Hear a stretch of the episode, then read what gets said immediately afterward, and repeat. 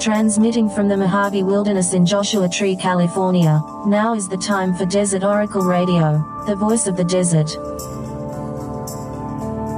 Night has fallen on the desert. The flooding continues here and there. What's the difference between a flash flood and a regular flood, anyway? Well, the flash flood is pretty fast, like that comic book guy who breaks into people's houses and takes all their liquor, and it doesn't need to be raining where the flood occurs. Just the other day, I was taking a rare walk inside the national park going up a wash I thought might get a good flow going, even though the rain was mostly to my south over Warren Peak. Named after Elizabeth Warren, 1876. And while it wasn't raining at all where I was, little rivulets maneuvering around the rocks and branches and bushes told me it was coming. Walked a while more to the south, and soon I noticed a stick of about a foot long that was being carried by the thin little stream. And that's usually a good sign to make sure you've got someplace to go on the one side or the other. I followed some quail up past the Mormon tea and a big old Joshua tree that had fallen over and nearly died, but for the new branches that burst sideways from the trunk and were now about 18 inches high.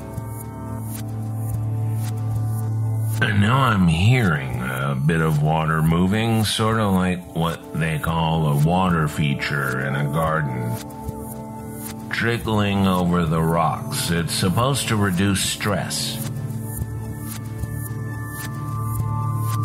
They even made little water feature gadgets for the sad people working in offices and cubicles. This was long ago, before they had everybody hooked up to the depression apps on their phone. Before they had everybody on uh, medication. You could buy these little water features for your desktop in the back of maybe Parade magazine. It was a few small river rocks on a piece of plastic with a line of fish tank tubing and a little pump to regurgitate the water.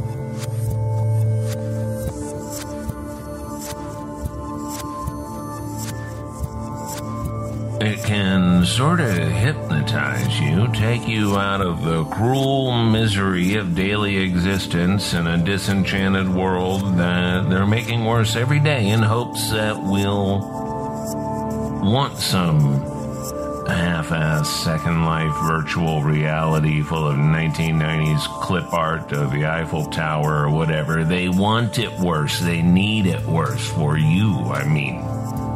For you and me.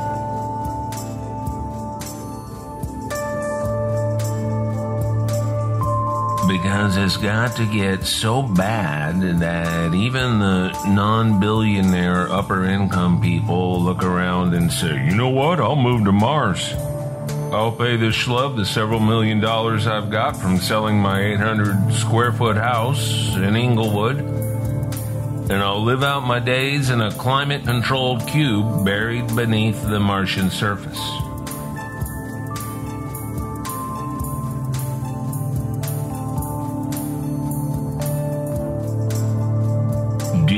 Beneath the Martian surface where I'll put on my goggles and take my spiritual fulfillment pill and sort of take part in the adventures of Perky Pat and Malibu Barbie is a race around in their convertible on the coastal highway that in this version has yet to be swallowed by the angry sea.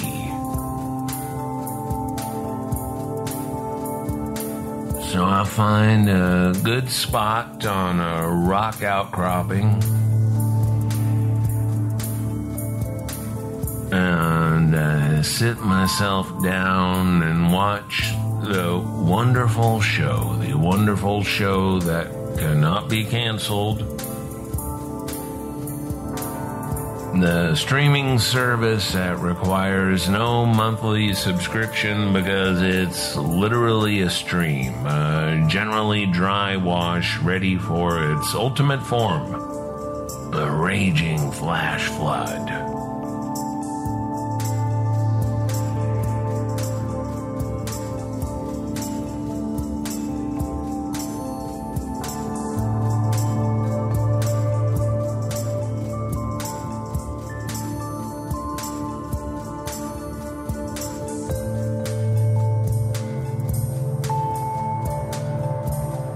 Interesting thing about a raging flash flood is how quiet it is for the most part. Sometimes you'll hear a pinyon log sort of bonk against a boulder, but the silt and the mud absorbs most of the sound. Sometimes you feel a rumble from the ground below, a pleasing sort of rumble like a distant freight train, but it's right there. It's both fast and slow. Even when there's a wave of sorts at the front end, it's more like pancake batter than a big wave on the coast. That's the sneaky part.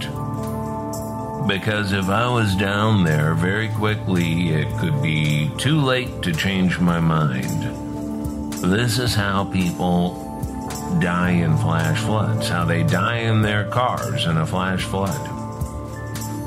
It's all fine listening to podcasts or whatever, eating french fries, and you figure, well, sure, I can get through that. There's just some water and the dip in the road. And then you're moving in the wrong direction, sideways on the steering wheel and the pedals and the Tesla autopilot and your deep belief and faith in capitalism just does no good at all. You can't open the door. There are tons and tons of water pressure against that door. And very quickly, it's against the window glass, too. And, well, you know the story. It happens every year. Always good news when it doesn't happen in Furnace Creek last week. When about a dozen cars were buried up to their side view mirrors in thick mud and rock and general desert debris, and nobody was injured, and all of that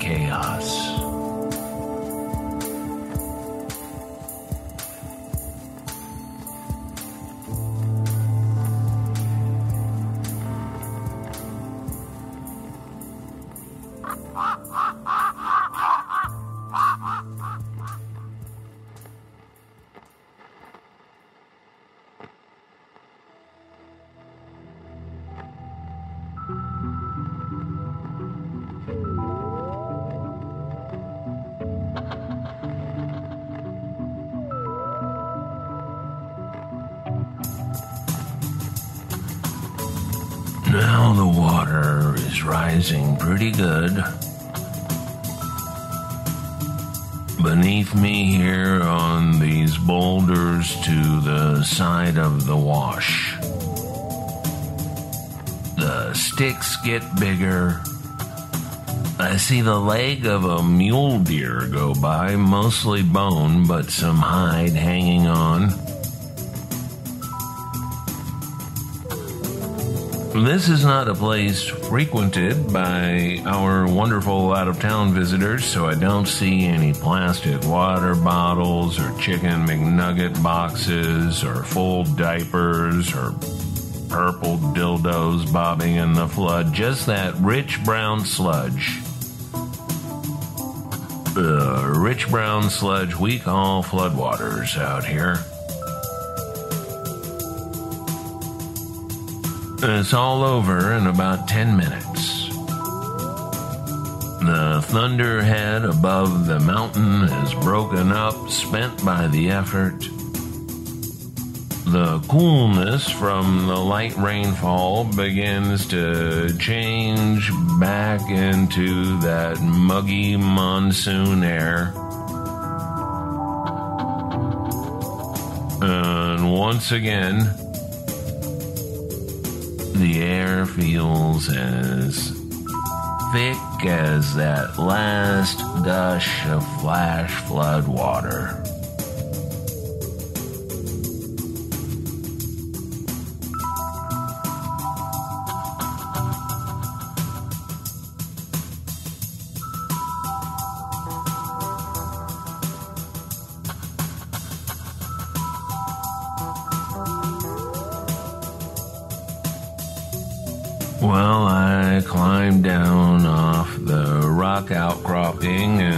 Down to the wash and examine the beauty. The beauty of the sand and the silt and the shiny little bits of rock and wonderful interlocking patterns like a Celtic cross, like fractals. I guess they are fractals. The sparkle of gold catches my eye, and I scoop out a handful of mud. The watery part draining between my fingers. There are four or five flecks of gold in there. A real desert placer mine.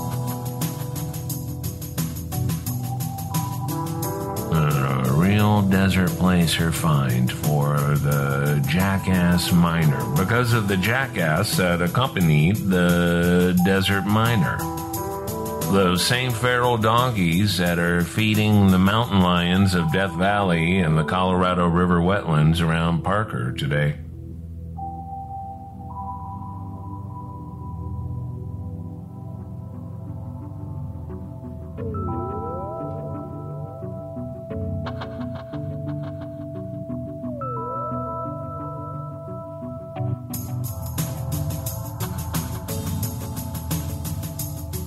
Would take a month of work to pull an ounce of placer gold from this little stream. And all the visible stuff will be coated with the usual desert dust within a day of the wash drying out, so I discard my bonanza and wash my hands in a little muddy pool around a deep set vein of rock that has seen many such deluges. Lavo mis manos, as Pontius Pilate said.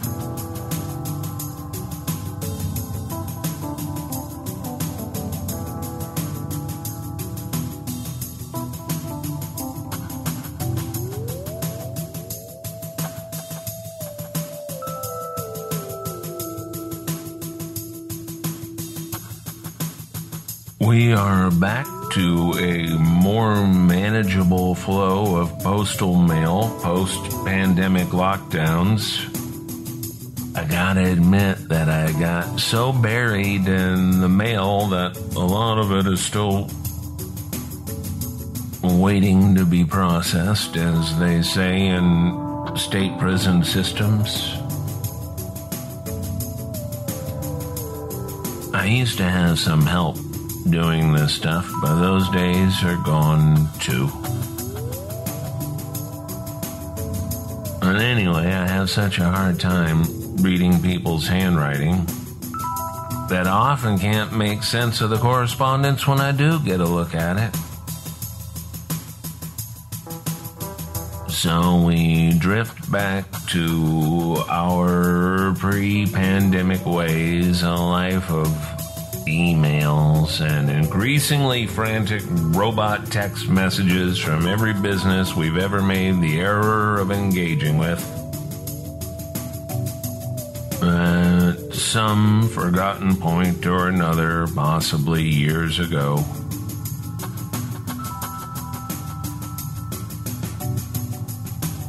I look on the internet and see that Mark Zuckerberg's trying to drag us all down into his own sociopathic hell, the real hell, where we are nothing but legless clip art torsos floating through some sort of low budget 1990s kids cartoon that takes place in a conference room. What's the real scam there? It has to involve some sort of mass dosing of the populace with brain eating amoebas. Maybe then what's left of the consumer population will be satisfied, strapped to their combination sleeping pod toilet seats with a Viewmaster scene of the Eiffel Tower stapled to their heads.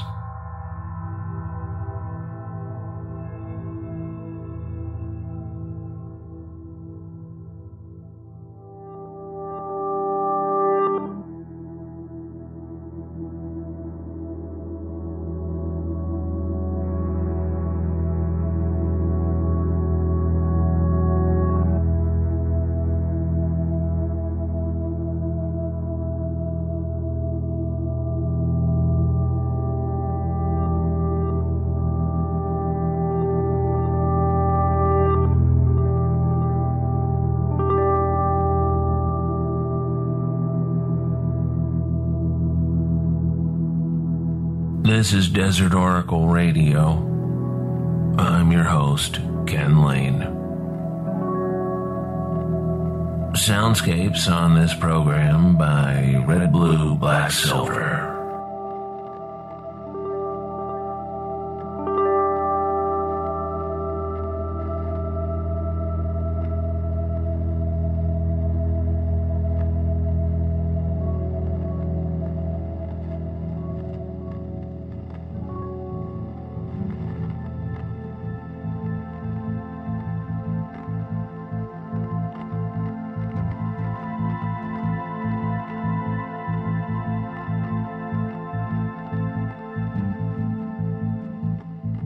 I will not be here for that phase of civilization.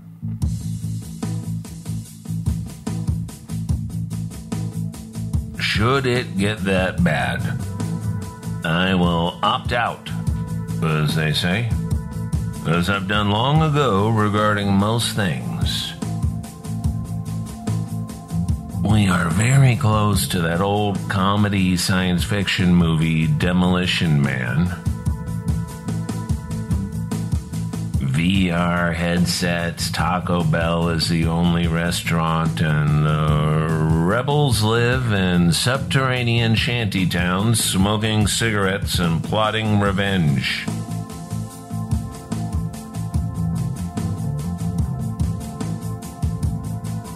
But before we reach that final phase, before we suffer the last trials and tribulations, before the tide turns and freedom is restored, before our beautiful planet is once again revealed as the kingdom of heaven, the earthly paradise. Well, I guess I'll finish this broadcast. And also mentioned something in the mail that was a real treat to discover amongst the various stuff.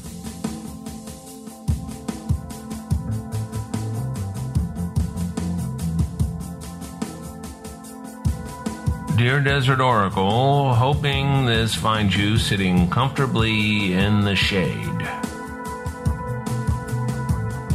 I wanted to share a small synchronicity that happened recently.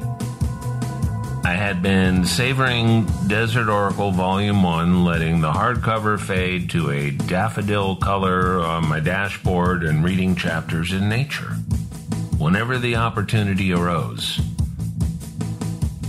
I was poised to finish as we took a trip to the Yuba River to do some swimming. I found a little shade and a stand of willows on the riverbank and hunkered down in the gravel to read the last few chapters. I opened to Dr. Jaeger's hibernating bird and read, fascinated by the tale of the poor will. The day by the river continued to unfold as river days do, uh, etc. We hiked out of the canyon and back to our cars, and that was that. A few weeks later, I was helping a friend move, and I saw a box of old National Geographic magazines. What are you going to do with those? I asked. The friend told me to take my pick as they were all destined for the free pile on the curb. I leafed through them quickly and selected the oldest issue I could find, volume Roman numeral, issue number 2 from February 1953.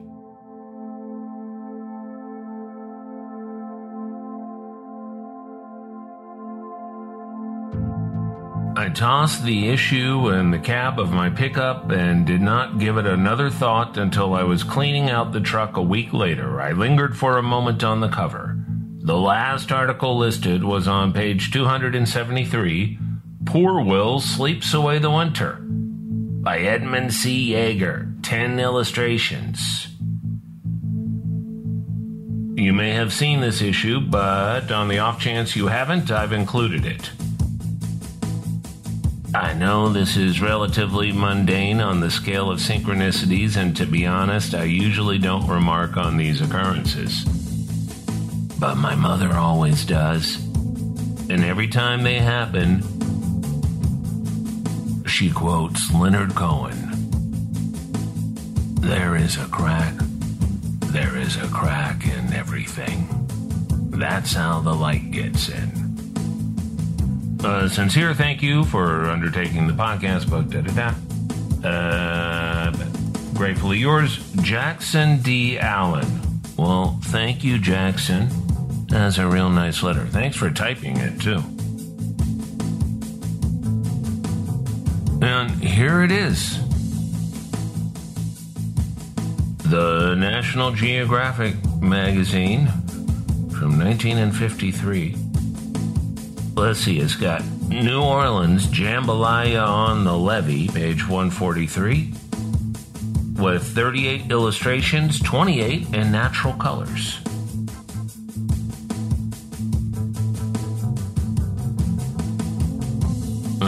We've got some other articles about other points of interest around the world. And here it is. Poor Will Sleeps Away the Winter with 10 illustrations by Edmund C. Jaeger, the pioneering desert biologist.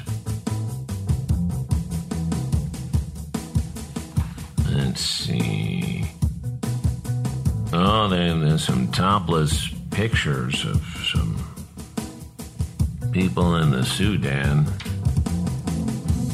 They used to be all all the uh, the baby boomers had. National Geographic. Poor Will sleeps away the winter. The author, a biologist, finds in a rocky California gorge the first conclusive evidence of a hibernating bird. So I have never seen this. I learned of Dr. Jaeger's discovery of the hibernating poor will from a old newsletter of the California chapter of the Nature Conservancy that was in the author Charles Borden's cabin over Muir Beach.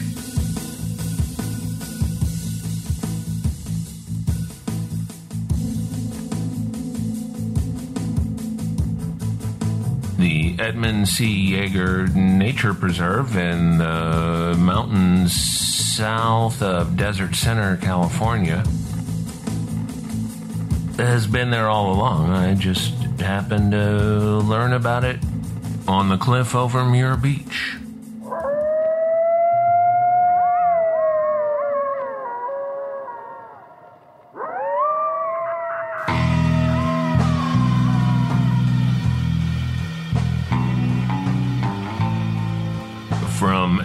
To Zzyzx and across the great Mojave Wilderness and beyond, this is Desert Oracle Radio broadcasting from Joshua Tree, the magical land of $200,000 vacant lots. And to think people were moving out here a dozen years ago because it was cheap.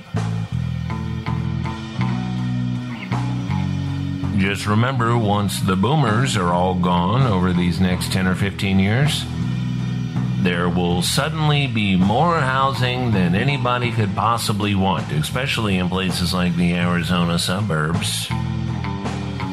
Once the taps run dry and those remaining aquifers are found to be full of 20th century man made poisons, it'll be like the Great Recession all over again with the few remaining young people skateboarding in the abandoned swimming pools.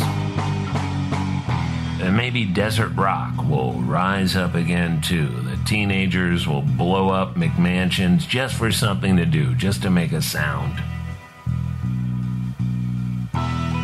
The audiobook version of Desert Oracle Volume 1 will be set loose on August 30, not long from tonight, from Macmillan Audio and available for pre order right now from Audible, Amazon, Barnes & Noble, audiobooks.com, etc. It's an audiobook and not a musical record, but you will find some tasteful soundscape seasonings from our own Red, Blue, Black, Silver who we thank for the new soundscapes on tonight's show as well. And there's a little taste of Desert Oracle Volume 2, 2, 2 as well. Who writes this stuff?